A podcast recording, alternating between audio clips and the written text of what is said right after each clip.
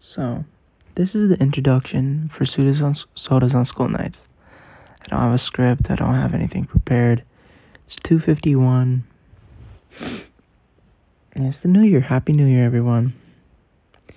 This podcast is going to talk about my life growing up, what it was like from going from a weirdo to, I can't say popular, but more so, more self aware, I'll say. And I can't say, I can definitely say now that with all my life experiences, I can say that I definitely have a good understanding on emotions. That's my big one. Understanding the capabilities of human emotion, understanding why people do what they do, shit like that. And to the people who know me, this definitely sounds corny as fuck, but I mean it.